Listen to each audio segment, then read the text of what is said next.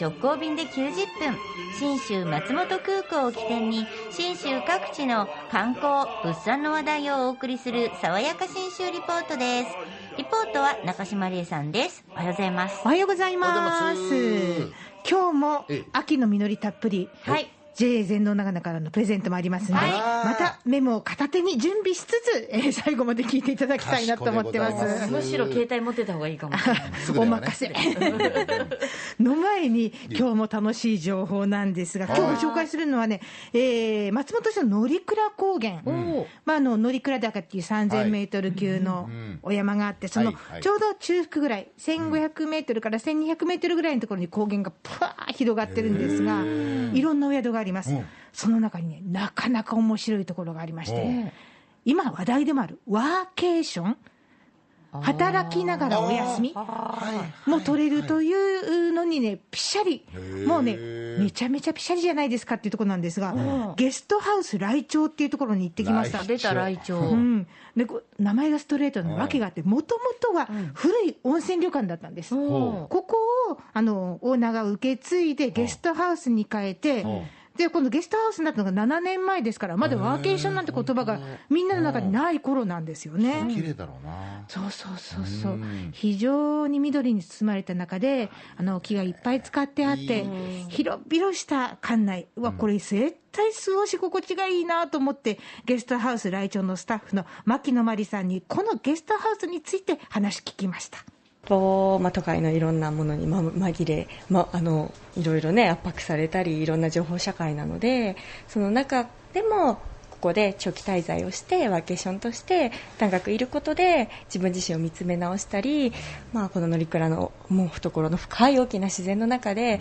癒していただけたらなっていうものであのこのゲストハウスができました。長く滞在するんで、あのゲストキッチンとして自分たちで例えばあのネットスーパーでで食材持ってきてもらったりとか、自分で持ち込んだりとかして自炊ができるようにしてあるし、あの温泉なのでもう毎日入りたい放題ですよね。いいな。あ結構じゃあ本当に1ヶ月とかいる方も多いってことですかね。そうそうそうそう、へみんなそれぞれの長さでいらっしゃる、いやらいいね。ねで働くっていう意味では、そのモニターとか、あと w i f i きっちりせのえ？整備してあって、嘘。であの最高やん。うん、あのミーティングとかも自分たちのミーティングもできますし、はい。例えばオンラインミーティングで声出すと周りに迷惑かかるから、その独立した部屋が用意されてたりとかするんですよ。へで取材に行ったのがね、6月の末だったんですけど、ちょうどね、愛知県から2週間のワーケーション中だというですね、ソフトウェアのエンジニアの男性がいらっしゃったんで、ちょいと話聞いてみましたよ。僕の場合は、まあ、会社行くと、まあ、営業の人とかが喋っててうるさいんで、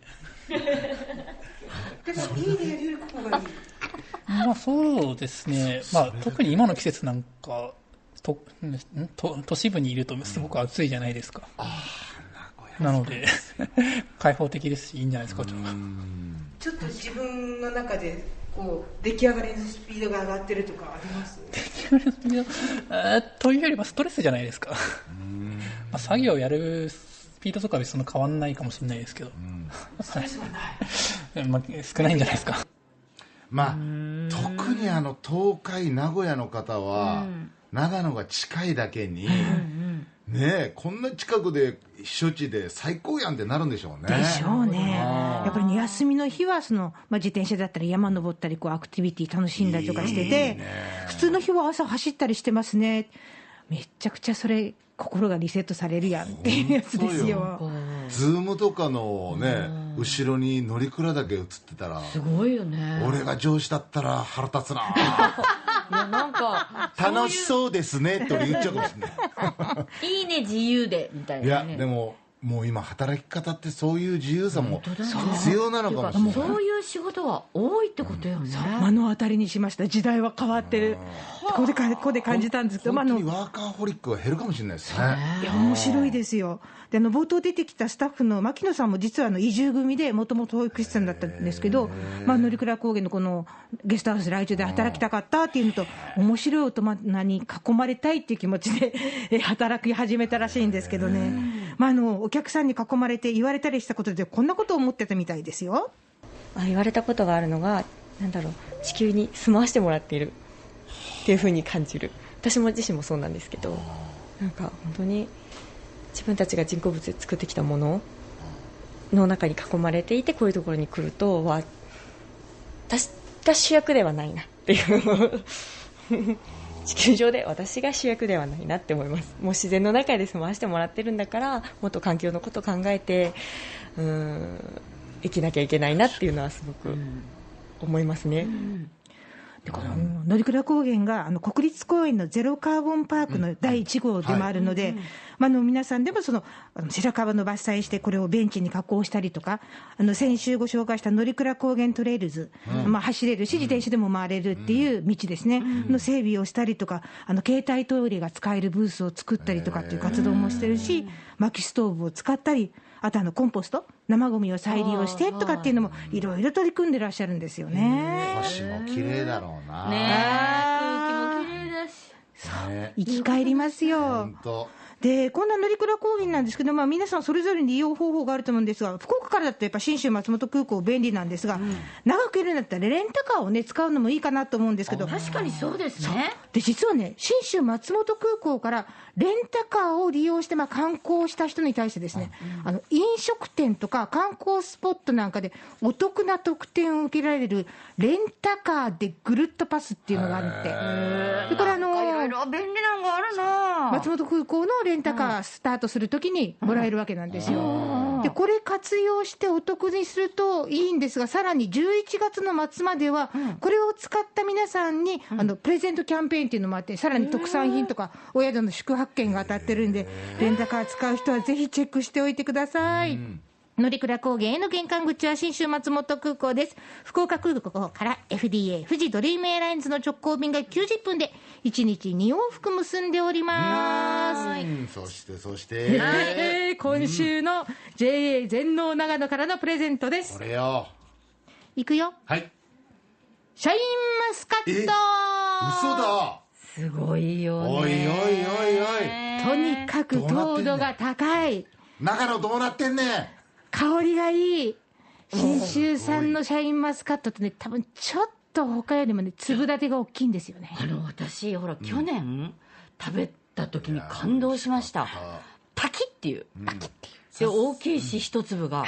甘い さすがに一房でしょ？お一人様。違うんです、え？箱で箱ごとプレゼントだから5キロ入ってます。いや、ちょっとやばいって。10房ぐらいあるんじゃないかなと思うので。やばい。私ねこ去年だったかな一昨年だったからあんまりびっくりして写真撮らせてもらったんですけど百貨店での地下で売ってあったの一房5 6千円しましたよ。まあ 今シーズンなんでもうちょっとリーズナブルになってるんで、あの小ぶりだと2000円とかからいろいろありますけど、とにかく、もう買うより先にプレゼント欲しい方は、ぜひ応募していただきたいですね。いや、すごいわ、本当に。はい。じゃあ、応募の宛先、えー、はがき、メール、ファックスでどうぞ。はい、えーまずはメール、den アットマーク RKBR.jp、えー、den アットマーク RKBR.jp、えーファックスは092-844-8844、092-844-8844、おはがきは郵便番号814-8585、住所いりません。郵便番号だけで届きますので、RKB ラジオ、便陸じゃんけん、新州産シャインマスカット係。まで送ってくださいね。えーあなたのお名前、おところ、年齢、電話番号、これ必ず書いて送ってください。で、しゃえっ、と、新州産、シャインマスカット希望と書いて送ってくださいね。おはがきは10月5日、今度の水曜日到着分までが有効となります。で、当選者は来週のこの時間に発表させていただきますあね。ちなみにですね、博多駅のアミプラザにあるみのりカフェではですね、あるあるぶどう三姉妹のパフェっていうのが今出てますんで、あれね、去年食です、私。おおし、めっちゃ食べた方がいい、これ。ほんと食べた方がいいですよ。ぜひぜひ10月10日までのチェックしておいてくださはいい。そして先週ご案内しました秋葉え10キロ5名様当選発表です。はい。たくさんさんこれまたもいただきましてね、はい。びっくりしました。ありがとうございました。福岡市早良区にお住まいの松本さよ子さん。筑紫野市の矢野美奈子さん。北九州市八幡西区の近藤よしみさんから間違ったらすいません。大牟田市の黒木幸子さん。下関市のお藤井茂樹さんと茂樹さん当選です。楽しんでください。おめでとうございます。外れた人は、あの、カラフルフェスタ、あカラフルフェスで、新州ブースで買えますんで。そちらもチャレンジしてください。はい。爽やか新州リポート中島理恵さんでした。